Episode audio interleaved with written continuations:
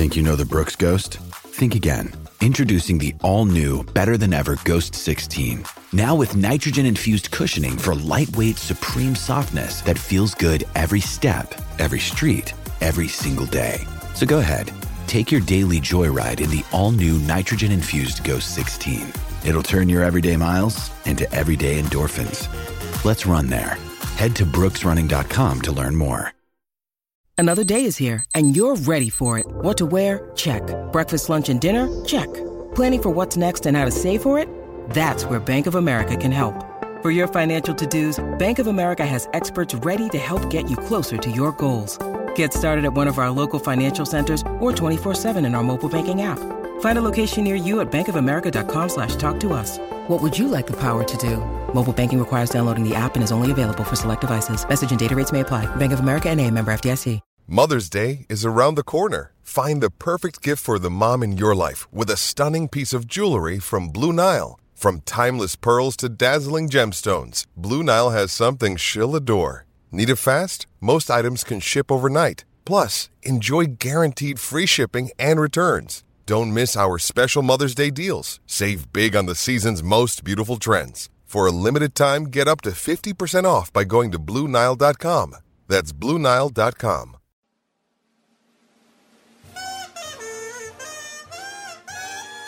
Before you hear the next great podcast, we'd like to tell you about a new 90 second show which distills everything that President Donald Trump has said in the last 24 hours. You're going to lose a number of people to the flu. It's called What Has He Said Now and is available at wherever you get this podcast.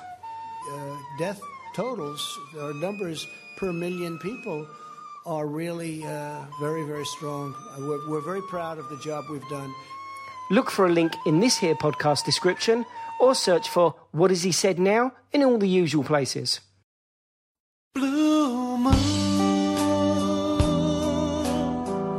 Welcome to the Man City Show. It's Nigel Rothband back in the chair.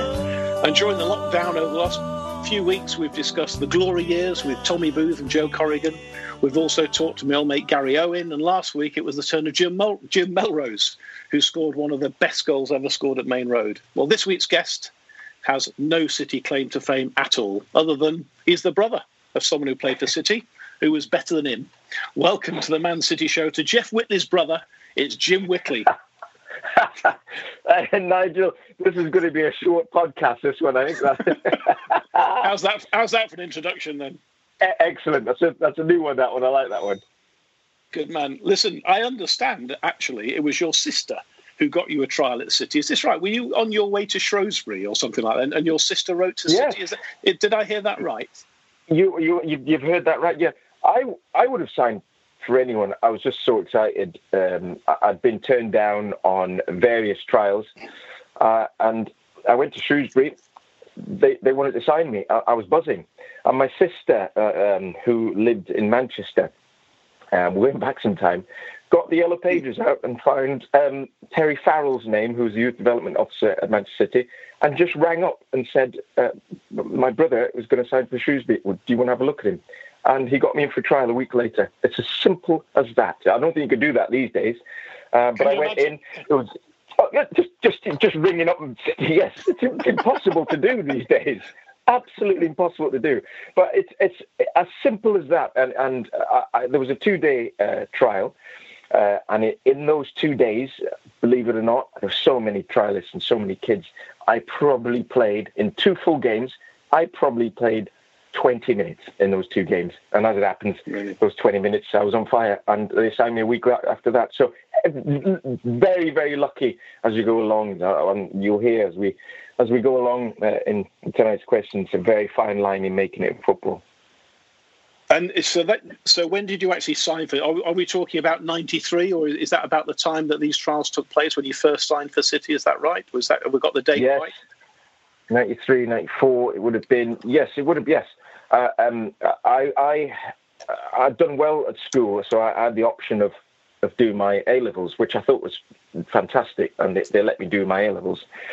Um, and so I went to Loreto in Moss Side to do my A levels, whilst all the lads went and did their YTS, which was cleaning boots and uh, and looking after the players. which I missed out on. Um, it could have changed my career. I might have made it if I'd have done that, or it might have made me a better player. I don't know, but um, I had to do a lot of training on my own, um, which is which is hard, but it. Uh, and who was around at the time then, then Jim? Who who were the sort of people on the on the coaching stuff? Going right the way back to when you were well, going, a young lad. You, yeah, yeah so who, who were the sort of people who were around taking those coaching sessions? Yeah. Peter Reid was the manager at the time. I always remember that because he, he'd, he'd, he'd, he'd, walk around. He was a scary figure. Um, but the coaching at the time was a big, big influence on me uh, uh, when I was 15, 16, before I went and did my A-levels, was it was um, Colin Bell, who... I've heard of him. Everyone knows. Yes, I think everyone's heard of him. And you know what? I, I didn't I didn't realise at the time how good a player he was. It, it, it's only it's only as time goes by. And he used to he used to pull me to one side. I used to take a train up from Wrexham every Thursday to go and uh, do a little bit of training on a Thursday night with Colin Bell, and he um, he always used to pull me to one side. I, I don't know why, but he'd always a couple of things used to say. One was always give 100%. He said he, he met so many players down the line that that said they, they could have been a footballer. And he always used to think, well, why couldn't you? And there was an excuse of some some reason. But he said, if you if you give 100%, you could always hold your hand up and say, I tried my hardest and uh, I just wasn't good enough if you didn't make it. And he said, there's times in games where your touch lets you down and you have to roll your sleeves up and work hard and stop your opponent. This this was Colin Bell's motto, and it's something that I try to instill to my kids. It's something I try to instill to any any kids that I'm, I'm coaching, just in general life, just to give 100% in whatever you, everything you do. And it, he was a huge, huge influence in, in, in everything that, that came from that and um, and that work ethic and trying to work hard, which is what I did, and I had to work very hard during my A levels and, and playing as well on a Saturday for the for, for Manchester City. Mm-hmm. And just going back to uh, before we move on from the great Colin Bell, uh, who I managed to get into most podcasts most week, being my, being my all-time City hero. So I'm delighted you mm. raised him and given the opportunity to talk about him again. Did you kind of mm. realise at, at the time as a youngster uh, what an influence uh, he was at Manchester City and, and, and, and what a, a, giant he was uh, on the pitch? Or did you just kind of see him as this coach who was kind of sort of telling you some interesting stuff? Did you realise at the time as this youngster, did it did it really land with you, the, the, the, the iconic not, figure he was? Not at the time, no. It's only when my um, it's only when I went back and uh, back to my sisters and I started talking because they were big Manchester City, City fans and I said. Colin Bell was talking. It's only then that uh, their eyes lit up, and it was like Colin Bell, and you know they they'd start to explain. But this is going back to the days without internet, so you couldn't just look someone up. Sure. And and, and sure. I, I, was a late starter with football. I, I, I, didn't I didn't I didn't play football till, till I was ten years old, and so I didn't I didn't know players as as other kids growing up or, or as fans growing up. It was just I was just trying to play football. I was just trying to get used to the ball, controlling the ball against walls continuously. So no, I didn't I didn't know of him, but I, I it, he just kept pulling me to one side. So he must have seen a little glimpse of something. Maybe even it was my work work ethic, uh, and I look back and, and thank him for for pulling me to one side because he didn't have to do that, and um, it, it's something that stuck with me for a very long time. Fantastic. And obviously, you worked your way through the, the, system, and clearly, how did you got with your A levels? By the way, did you did you manage to pass any A levels? Not that there's any relevance yes, to us, but yes, I passed my A levels. I, I, I took three, but whilst trying to juggle training, I, I ended up dropping my A levels because it was very, uh, it was very, very based on uh, a lot of work at home, essays, etc., uh, which I just couldn't fulfil the time doing that. So it was design technology, and I, I, so I dropped that. But I got my two levels, and I got an A and a B. Um, um, but I, I do a lot on my own training wise. And at times I'd come and play on a Saturday with the boys, and you know they've all been together all week, uh, every week. And sometimes it was hard to come in and almost infiltrate that group because they were a close knit group. And so that was quite tough in coming in. So you had to come in and, and try and prove your worth and, and hope that they passed you, which um, eventually turned that round. And I, have heard the story about uh, the reserves, of course, who you're playing for then a bit, a few years on now. Uh, mm-hmm. Played at Platt Lane in, of course. Um, and mm-hmm. there was mm-hmm. a, a, derby game where there was a certain Brian Robson coming back from injury. Uh, so you actually played yeah. against Brian Robson in one game. I believe there's a, a, bit of a story about that you might want to tell us. Yeah, yeah. Well, you see, the, the system back then, and I, I, for me, I still think is a better system than than what some of the kids are doing right now. Um, but you had the B team, which is which is where a lot of the 16 year olds would come and play. Then you had the the A team, which is predominantly the 17 and 18 year olds. But the A team uh, was a good platform for any senior players who had been out for a long time could come in and play in the A team as a way of getting a little bit of fitness before they then went back into the reserves, before then going into the first team. The the A team was a nice way of breaking them in. And this one game is my first derby, and it, it, it, it's an eye opener. It, was my eye opener anyway to to witnessing uh, a Manchester derby for one. Well, we used to play every Saturday at Platt Lane, and uh, you'd get a few people that would stop and uh, park the cars and, and, watch from the fence. But this particular day, I turned up uh, and the, the place is chocker. I thought, what's going on here? This is a derby. The manager was there, Peter Reid. They've all turned up, and it's all of a sudden it's not just a normal game. And this is my first experience, one first of a derby, of how important not just not just to the uh, the staff there, the fans that had turned and lined up all along the fences. You, you, knew this is this is different, and of course you're looking through the clean sheet, and Brian Robson's there, and the lads are explaining. I thought, wow, he's coming back from injury, and. Uh, so I, I played that game. I was playing up front. I remember it vividly. And there's a ball that came to me, and I chested it. And as I chested it, I, I, I headed it away. It chested and came up and I headed it away. And as I headed it, Brian Robson just came and sunk his full studs onto my chest, and I, uh, I collapsed in a heap. And um, he got sent off. He got sent off that day. Um, but it, it, it, was yes, but it, I must have been doing quite well for him to do that for, for one. But also, yeah. it was um, it was also um, an introduction into uh, uh, men's football and to professional football. It was this is how it's done. Once you come into the real game, this is how it's done. And Brian Robson was my first yeah tackle. If that was today, I would have probably taken a picture and stuck it on Instagram or Twitter just to show Brian Robson's tackled me. Um, but it was. A, did it, you see him? Was, did, did, did, you see him later in, in, sort of later in life? And did he ever comment on it? Yeah. Do you remember the incident? You know. Yes, yes. I played a couple of charity games uh, with Brian Robson, and uh, the first one I kind of just. I just played with him. We was a charity game. I thought let's just play, and we played in the same charity game the following year, and um, we'd been chatting. And I, I, I said to him, I said, "Do you remember this this time when you came and studied me. He said, That couldn't have been me. I was never a dirty player. yeah,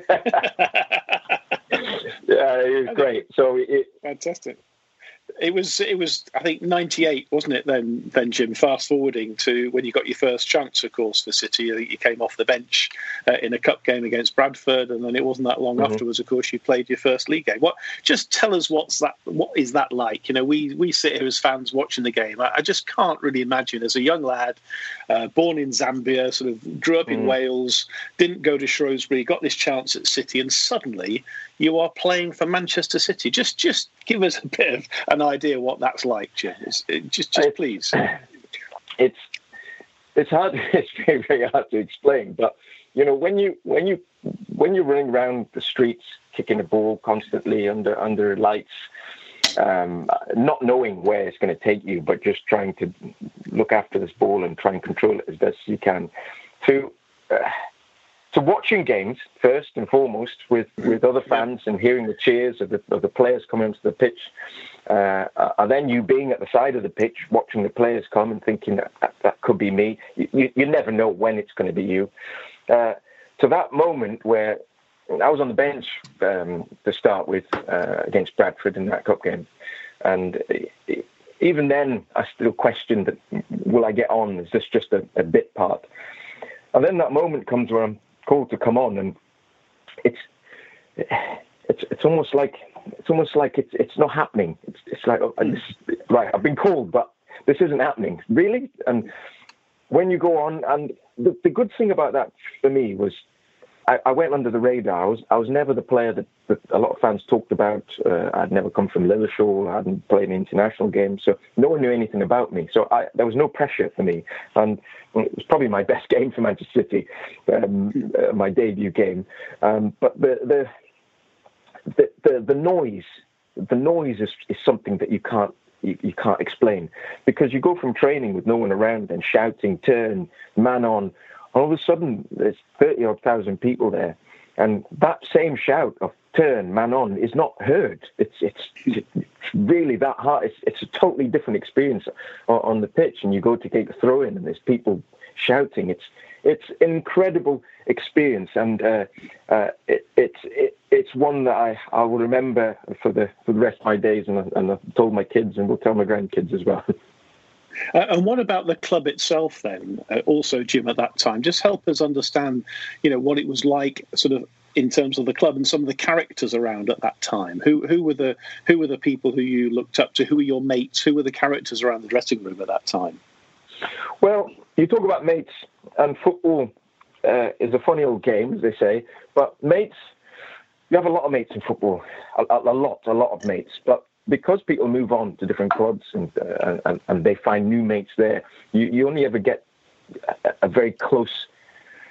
You don't get very close to anyone massively at the club. But for me, Kevin Horlock, who was at the time, uh, at, uh, uh, uh later on, and was a joker of the pack, along with Les Chapman, who was our kitman. And it's only through, it's only through my experience in going to other clubs on loan and and finishing at Wrexham that you realise that a dressing room needs characters, needs funny people in there. It's it's mm. it's an absolute must. You you can have uh, the, the most serious uh, of, of players, but you need you definitely need someone who can break the ice. Mendy, for one, is is, is one at the moment at, at Manchester City, the joker of the pack, as well as the kit man.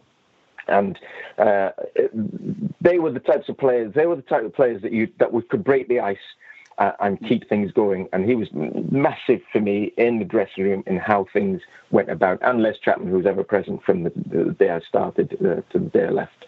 Um, yeah. They were the main ones for me who could tick the team over. Um, just throwing it out there. Let's, let's, yeah, go on, go on. Sorry, Jim. You There's, there's plenty more. There's, uh, listen, I played. I played with so many players, uh, from from good trainers that you could do uh, to to bad trainers to to the likes of Kinky, who I'm sure will come come across, and Andy Morrison, who I'm, again we'll touch on later on down the line. But um, we will. Uh, Let, yeah, let's, let's, leave, let's, let's leave those for a second. Let, us let's, let's talk about um, something that I went out on social media, and most of the questions have been about this particular topic, and and that's playing with your brother Jeff.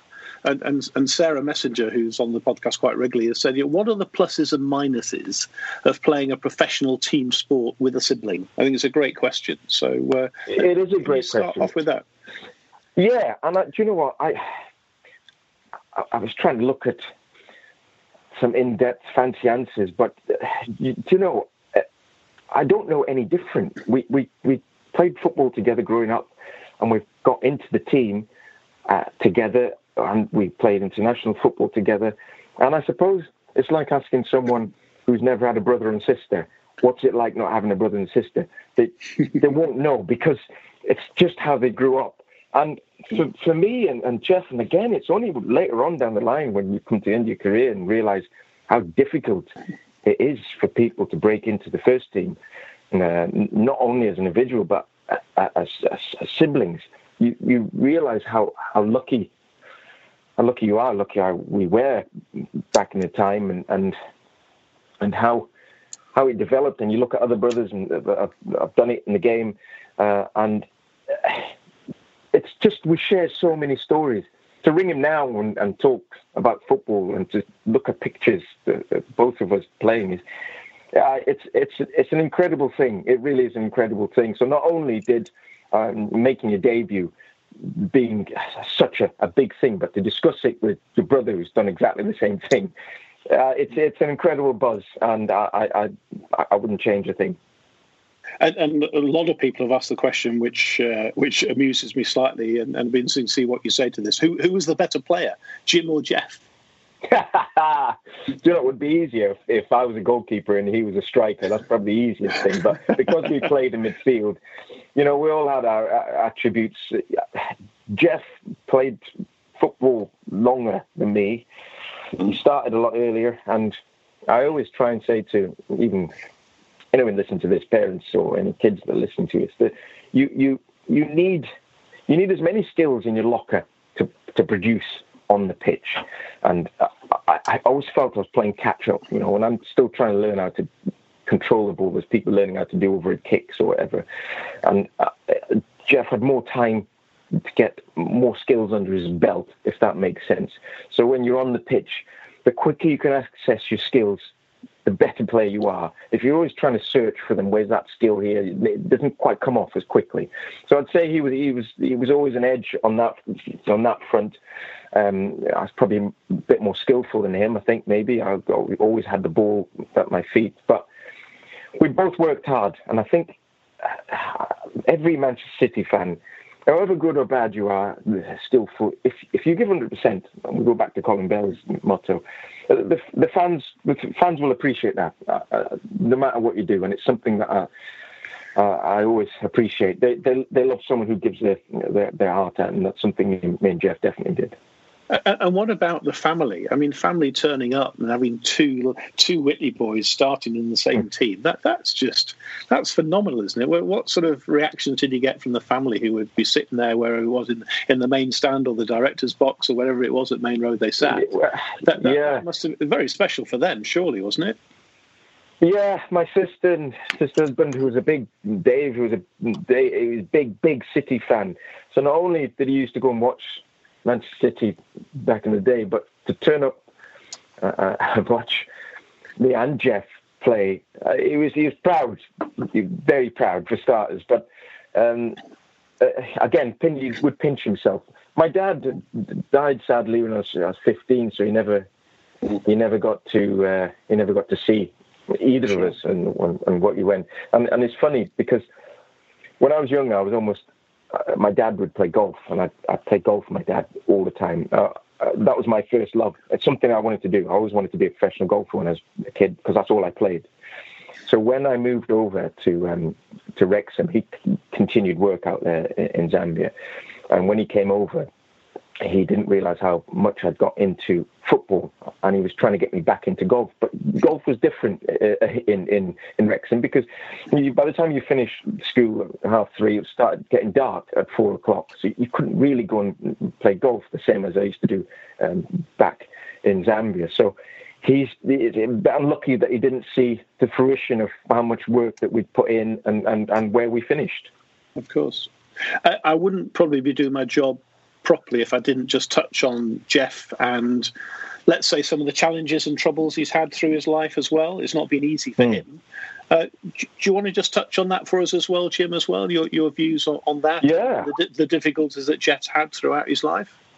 Yeah, I think every City fan knows what, what Jeff had to deal with, um, and not just Jeff. There's a lot of footballers, uh, addiction in general, and and you know, a lot of fans may or may not know this, but when when you're around in the first team, or when you're close to breaking into the first team, a lot of the senior players uh, back then would, would would say, and this is this is um, goes is right throughout all, all of football, but they would say that you're not going to make it in the game if you don't drink. That was that was something that was handed down.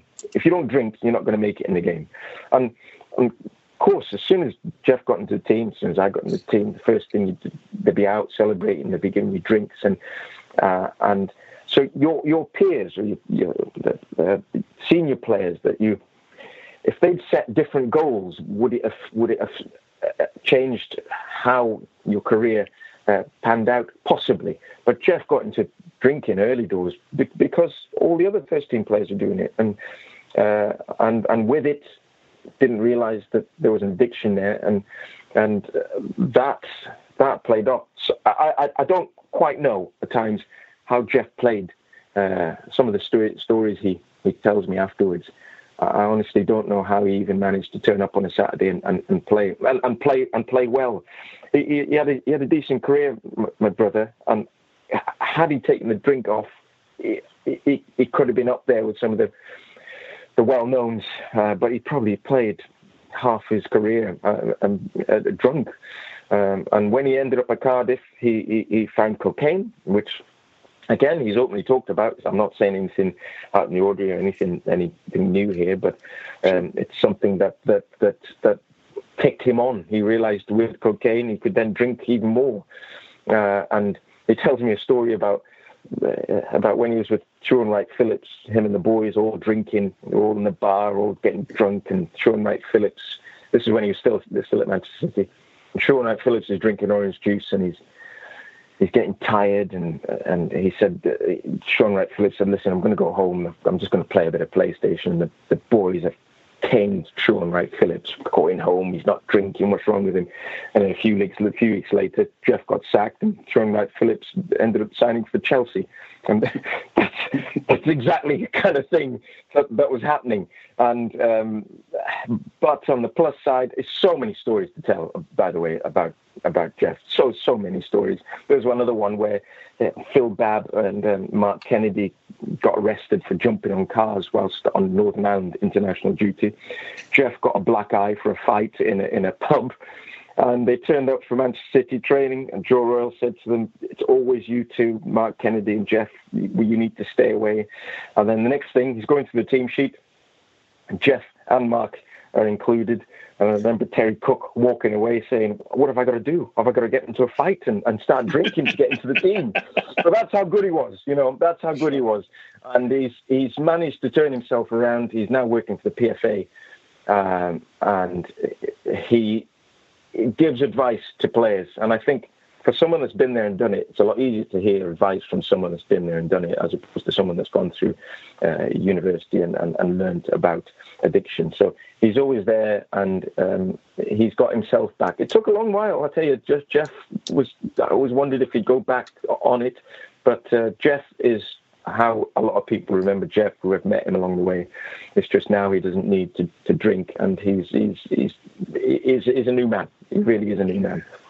Well, that's great news that he's managed to turn it around, and he's now, obviously, as you say, making a difference and helping other players at, at the FA. That's a, a, good news story. And in fact, that's probably a very good time to take a break as well. We'll be straight back.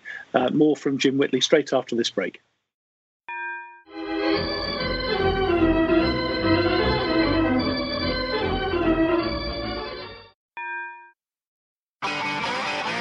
If you want an e bike that doesn't look like it's made for the shopping precinct, something that's less Mr. Bean and more Steve McQueen?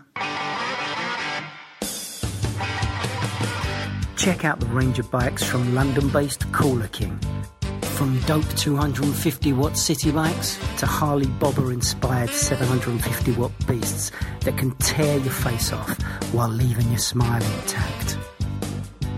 Cooler Kings are made in limited numbers, yet highly affordable. Check them out now on the web at cooler.bike or find them on Instagram with hashtag coolerkingbike. Cooler.bike. E-bikes that are cool AF. Welcome back.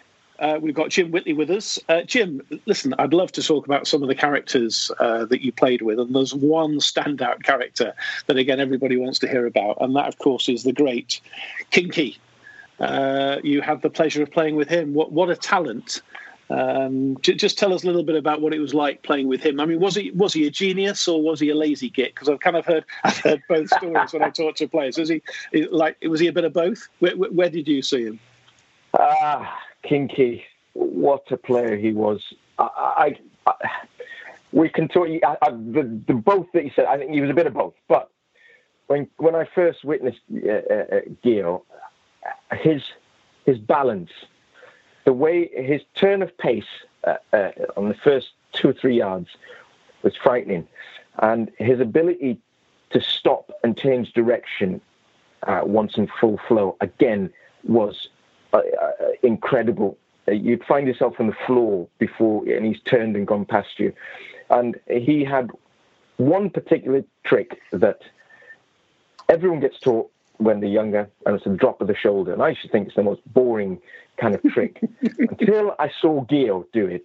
and his body swerve and how he used the ball and how he moved his body, he'd send the whole crowd. Everyone knew what was happening. And it was the best trick. Uh, and I now try and teach these to the kids because that, that, that one trick is incredible. And he had just the amazing balance. We used to play two touch in training, uh, which meant that's all you had two touches, and you, you, that's all you had. But for Gio, it just looked like he had as many touches uh, uh, uh, as he wanted. He didn't. He only had two touches, but he just he just looked so good. And Gio, unfortunately, uh, and the fans loved him, and I'm not sure if that's his downfall, but all he had to do was take one man on in a game, and he was man of the match. And he just got lazier and lazier, and he got to the point that that's that's all that's all he did, and the fans loved him. You know, the, there was a time where you'd phone in after and you'd listen to the phone calls coming in, and and and everyone was saying that no one can play with Kinky, and you know what, he was he was incredible, but he was we were playing with ten men for 85 minutes because he'd done his bit and he turned he turned off. Now, I mean, can you can you imagine, Jim? I was going to say, Jim, can you imagine if he you talk about Colin Bell earlier on and talk mm. about giving 100%? Can you just imagine if Kinkladze gave the 100% that Colin Bell talked about, together with that mm-hmm. natural talent he had, he would have been a world beater, wouldn't he? Oh, well, yes, I've said before. I've said before. Kinky, Kinky should be up there. Should be talked about uh, amongst the, the, the very best. I mean, we talk about Messi and Ronaldo at the moment, but think he, I think he was incredible. He was literally incredible. But because he didn't have that in a drive, I know Ronaldo at the moment got this ridiculous drive to keep doing well. And to, if he had that drive, the 100%, Georgi Kinkladze should have been up there and, and, and moved to the, the very best of clubs and be spoke about in a different light, as opposed to was he a bit lazy? He should, he should never have been talked about in that light. But he, but he was. He was in the end. He put weight on. We'd be doing training and we'd have sprint sessions afterwards, which no one likes them. They're, they're hard sometimes, even in pre-season. And he'd just hold his hand up and say, "No, I, I did, I did enough." And he'd, he'd walk off. That's it. And you're like, you, all the senior players are doing it, but he'd just he'd just call it off and, and, and leave. And as, as, as other players looking down, you'd be like, you, you can't do that. And the management team would let him do that. And it just got to the point when, when Joe Royle turned up that he had to make a big decision uh, to whether to drop him or not. Uh, which he did, of, which, which, he did, of course, and that, that so the rest yeah. is history, as they say. Uh, so, yeah. Some of the some of the other greats, then I don't know. I'm, I'm just going to pick a few names out from from that era.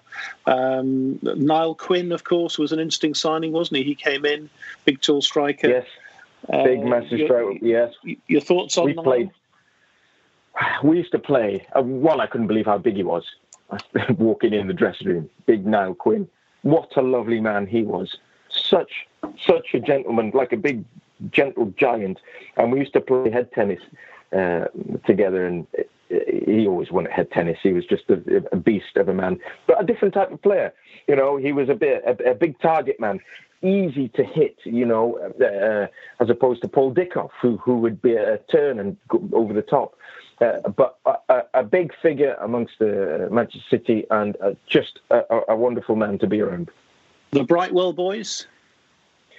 Big hard workers. Ian in particular. Um, we've played we've played in quite a few uh, charity games together, but uh, again siblings there. But he he they they worked particularly hard.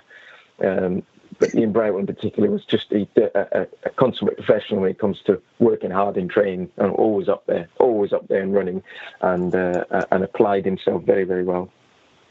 Uh, I've written a, a, bloke. I don't know if you remember him at all. Um, a fellow called Andy Morrison. I don't know if you remember him at all. Does he spring to mind? Wow. You, remind you remind you about him, or do you, do you vaguely? Yeah. I get scared sometimes when you say Andy Morrison. wow, Andy, uh, listen, I, I, love Andy now. He's, he's, he's fantastic, and it was much needed at the time. Uh, you know, he had his demons as well uh, um, that, that, came to the, when he was at Manchester City. But I tell you what, he demanded the best of you. Uh, when he played, he snarled at you. He looked like he was going to snap you in half if you didn't put your shift in, and it was quite scary at times. But I, I tell you what, because he was, but because he wanted the best. It was almost like I don't want to stay in this league. I, I want to get out of this. And he gave you so much stick at times. But do you know what? When he said, well done, oh, that meant that that was such a big such a big feeling to come from from Big Andy because you know to get that remark off him was a, a big G up. Um, but he was a he didn't play that many games in the end for Manchester City, but my lord, was he a big influence uh, for us at the time in the dressing room, and just just again going back to, to, to, Colin Bell, just just do your best and, and, and, and get us out of this league, and he definitely got the best out of all the players. We'll come on to the, the, the whole sort of Gillingham bit and, and, going down to the third tier. And obviously, you, you, you obviously mm. didn't play in that in that in that uh, playoff final, but you were part of the mm. squad, I think, weren't you? And involved, of course. Yeah. Just, just before we get there, of course, you, you won Young Player of the Year as well, didn't you? And that, that's a hell of an accolade, isn't it? Manchester City's oh. Young Player of the Year. That that was a bit special, surely. Yeah, it's, it's huge. It, it's huge, and. I look back and things turned quite quickly, really. And um, one thing I realised at, when you're at a big club such as Manchester City, unless you're a Guy Kinkladze, who is almost unreplaceable, coming back from injury, he's straight back in. When when you get injured, there's a lot of players who are there to take your place, and we had a huge squad at one stage, a huge, huge squad of professional players. And um, I, I, pulled my hamstring you know, on uh, whilst playing. I don't know how many games Manchester City, and the hamstring I still feel today. It it never really it never really righted itself. And and the, the physio at the time said that you, if you imagine your muscles being like elastic and uh, elastic band, just pulling an elastic band, if you cut that elastic band and, and put a little piece of string in that elastic band, that elasticity just won't go the same. And that's a bit like what my hamstring was. And I just couldn't come back as, as fit as I could. It took me ages. And in that time, players had come in and taken my place, and and and, and uh, it was almost time to move away. But everything happened so quick for me. I, I, I broke into the first team. I, I, broke into Northern Ireland's team. Then I was Young Player of the Year. Uh, and if, if, there's anything I can change, and if anything I could advise to, to parents and kids, would be to, to set goals something I didn't do. My my main goal was to play for Manchester City. It was just to play football, but to play for Manchester City was amazing. Um, but to set goals, you know, once I played one game, could I could I could I play ten? After I played ten, could I play another twenty? You know, once I played for Northern Ireland, could I have then gone on and made another ten more appearances? Um, but it's just as it happens, like I said, the, the, players that are around you are very interested in drinking, and this is a, a downfall, I think, in, in my progression going through. Well, well, Nick Nick Goldstone, one, again, another of our contributors on the podcast, he asked the question, and it's linked to what you've been talking about. He said, "How do you feel about going from Young Player of the Year in '98 to being out of favour by Jan '99, but and not really having played that many games either?"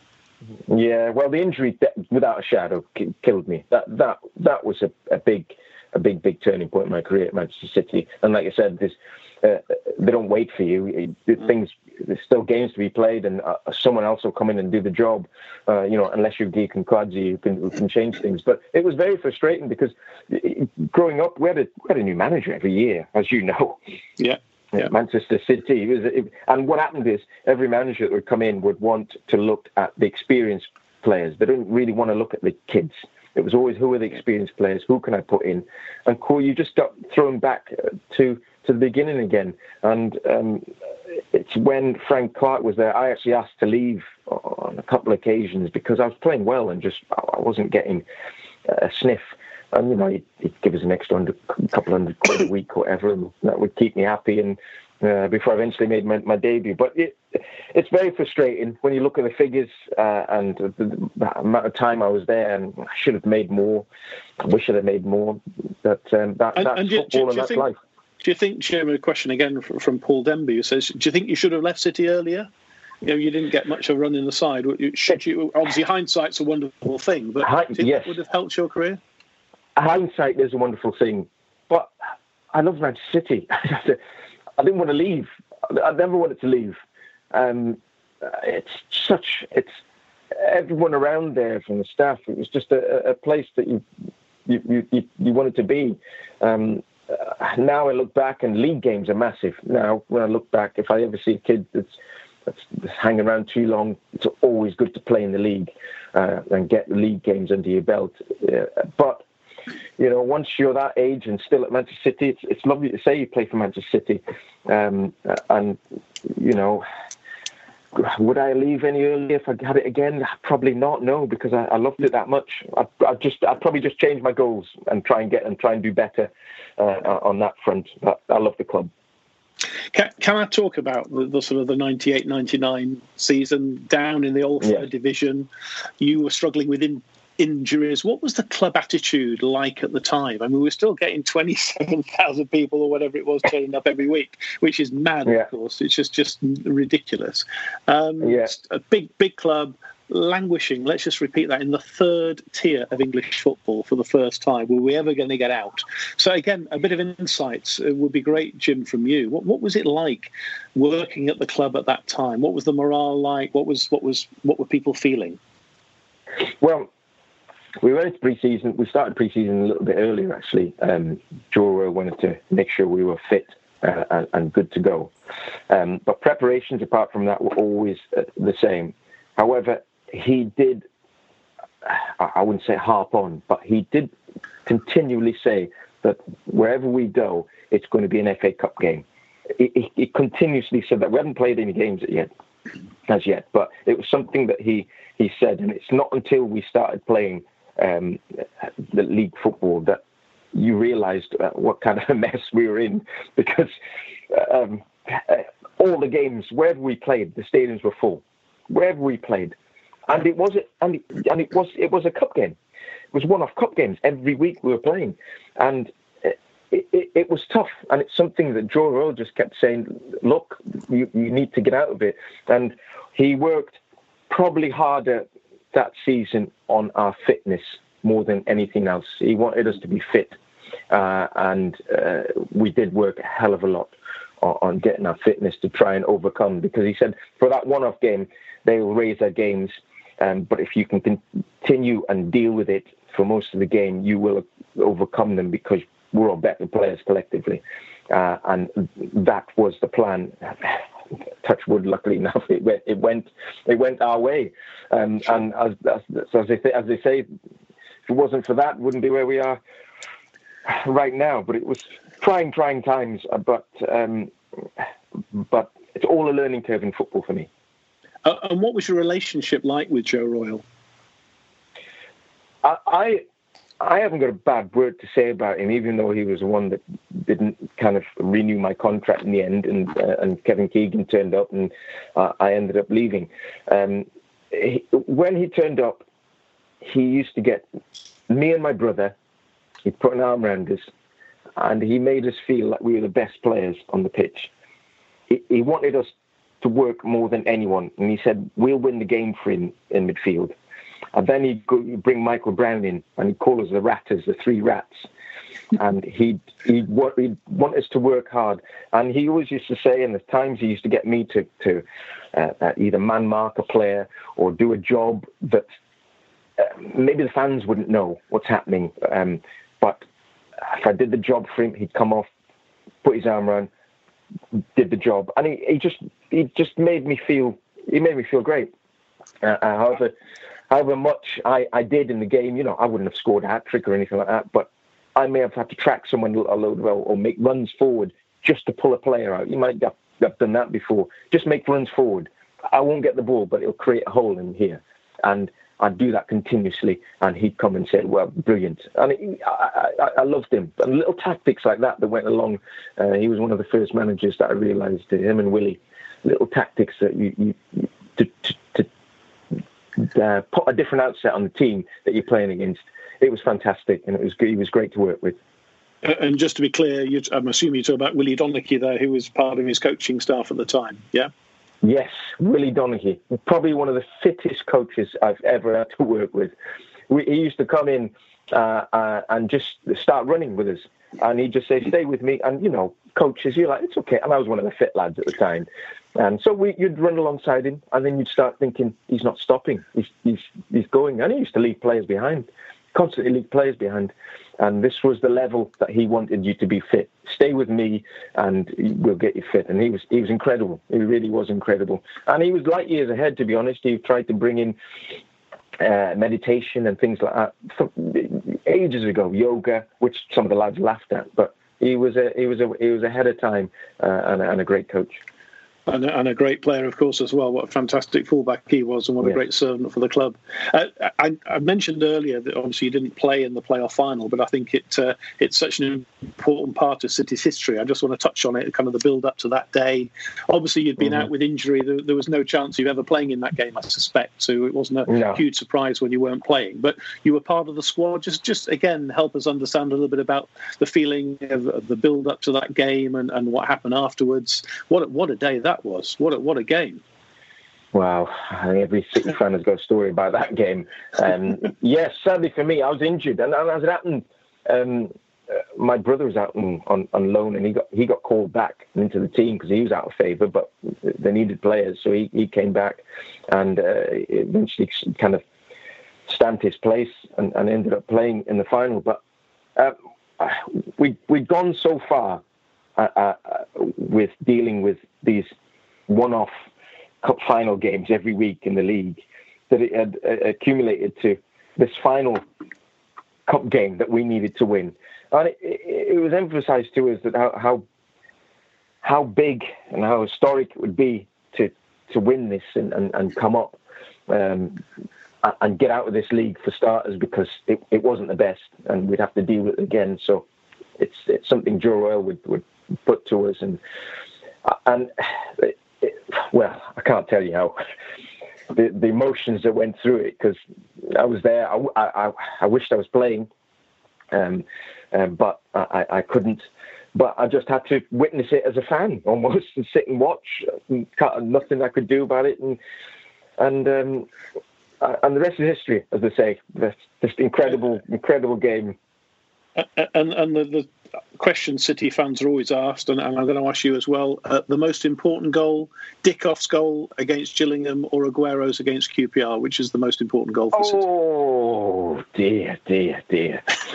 well, I'd still, I'd still have to go with. I'd still have to go with Dickov, Dickov for now because it, without Dickov's goal, we could still be hanging around. Because what would have happened in such a big club is you have to get rid of, of players' wages. So all the best players would have to go. You'd have to start bringing in more kids, and then you you then you're then competing with other people on on on a similar uh, level. Whereas I suppose Aguero's that team was getting better and better. They probably would have had the same again the following year.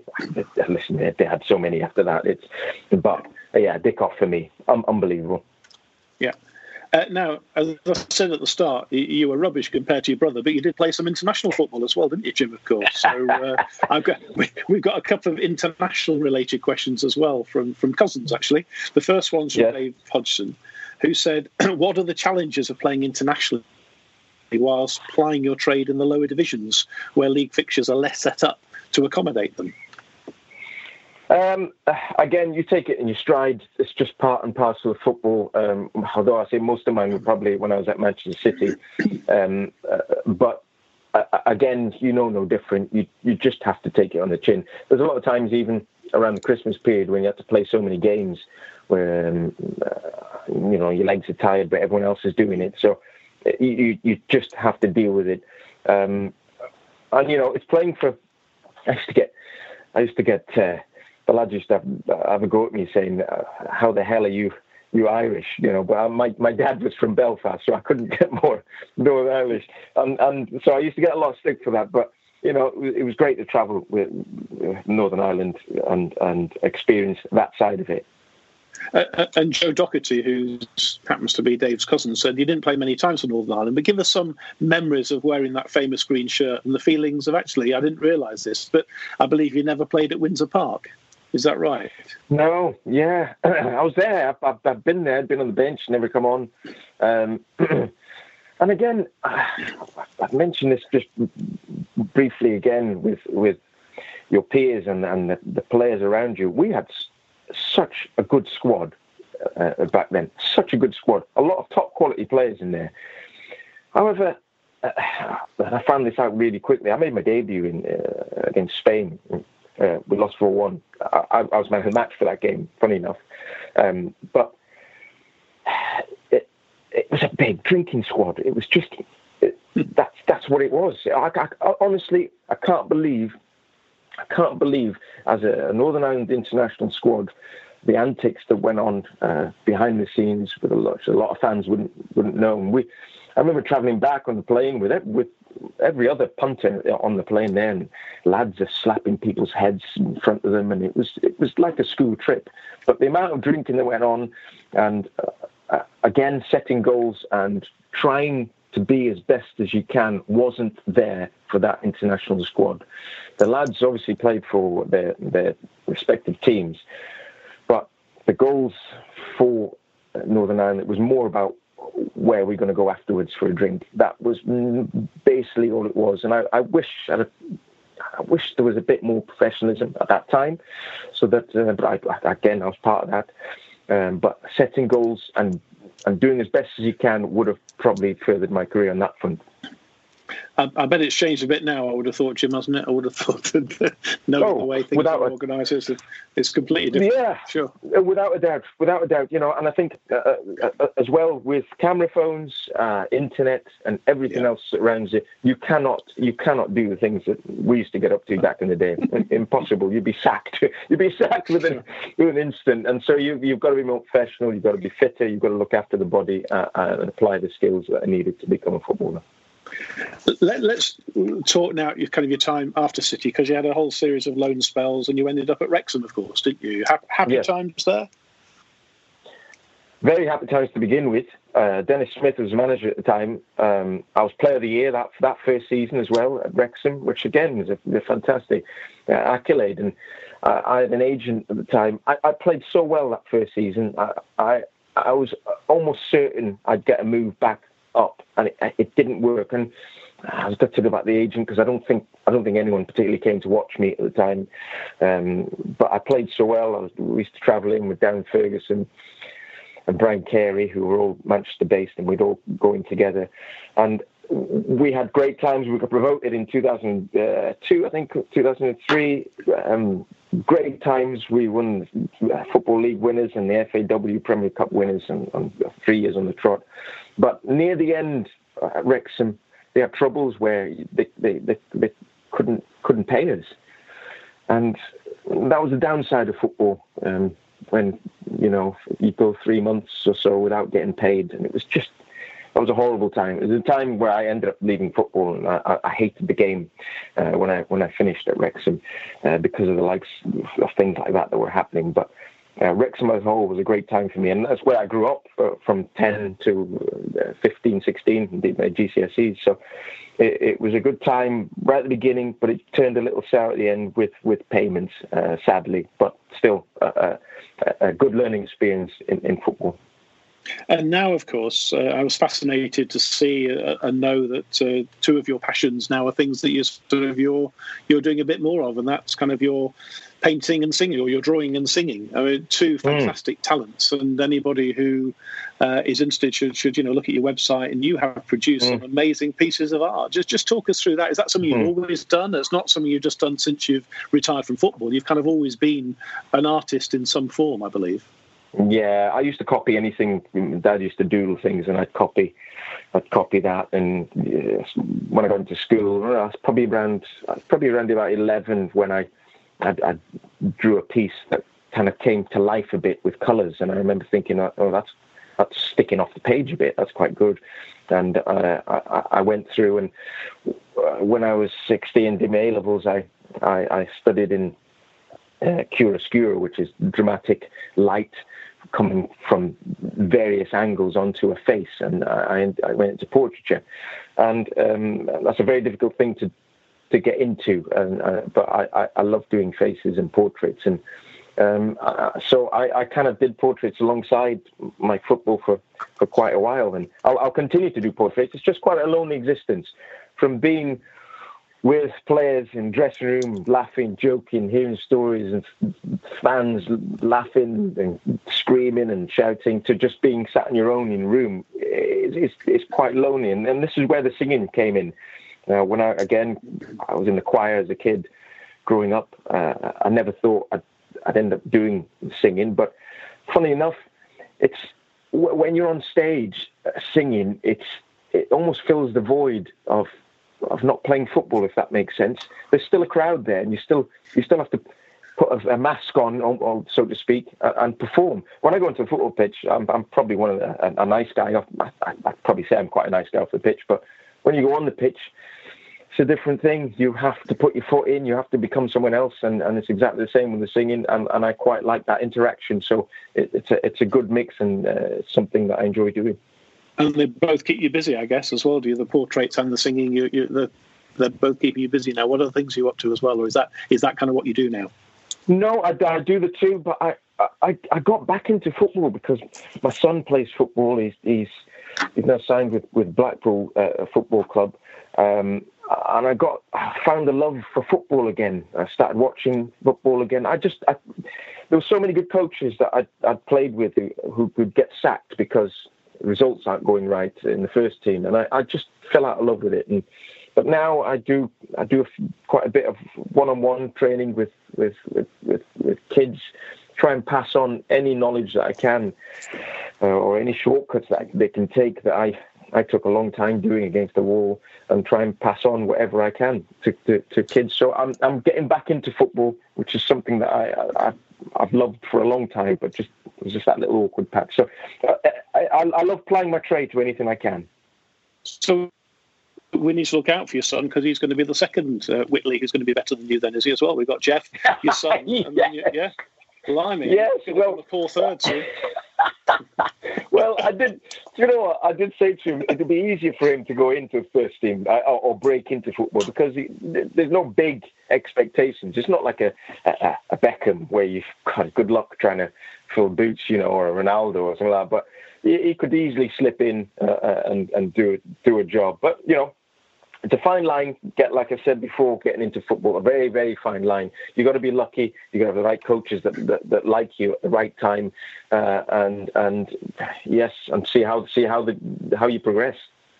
Absolutely brilliant. Listen, Jim, it's been fantastic talking to you, reminiscing, hearing about some of the characters, hearing about the drinking, the three rats I like. I think we've got a title for our podcast this week as well. I do like the three rats. That might be, and the fact that uh, we've confirmed your brother and your son are both better footballers than you. So that's great. Um, yes, thanks, Before you go, we're going to do our quick fire round. You can't think long and hard about this. The questions come thick and fast. It's whatever first comes into your head. Are you ready? Okay. Yes. Right. Marmite. Love it or hate it? Hate it. Clark or Royle? Royle. Oh, God. Sky blue or red and black stripes? Sky blue. Bell or De Bruyne? De Bruyne. You're thinking too too much about these. Christmas yes. or your birthday? Christmas or your birthday? Christmas. Christmas. Ski slopes or beach? Beach. Singing or painting? Painting. Pint of beer or glass of wine? Ooh, oh, glass of wine. City or Northern Ireland?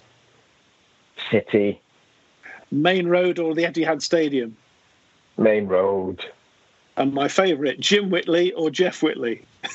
Oh, Jim Whitley all day long.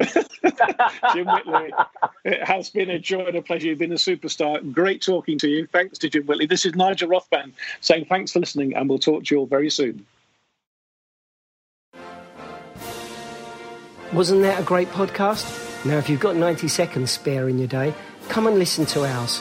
It's called What Has He Said Now? and is available wherever you got this podcast. You're going to lose a number of people to the flu. This is a Playback Media production. To listen to all our football podcasts, visit Playback Media. Sports Social Podcast Network. With the Lucky Land slots, you can get lucky just about anywhere. This is your captain speaking. Uh, we've got clear runway and the weather's fine, but we're just going to circle up here a while and uh, get lucky. No, no, nothing like that. It's just these cash prizes add up quick. So I suggest you sit back, keep your tray table upright, and start getting lucky. Play for free at LuckyLandSlots.com. Are you feeling lucky? No purchase necessary. Void where prohibited by law. 18 plus terms and conditions apply. See website for details.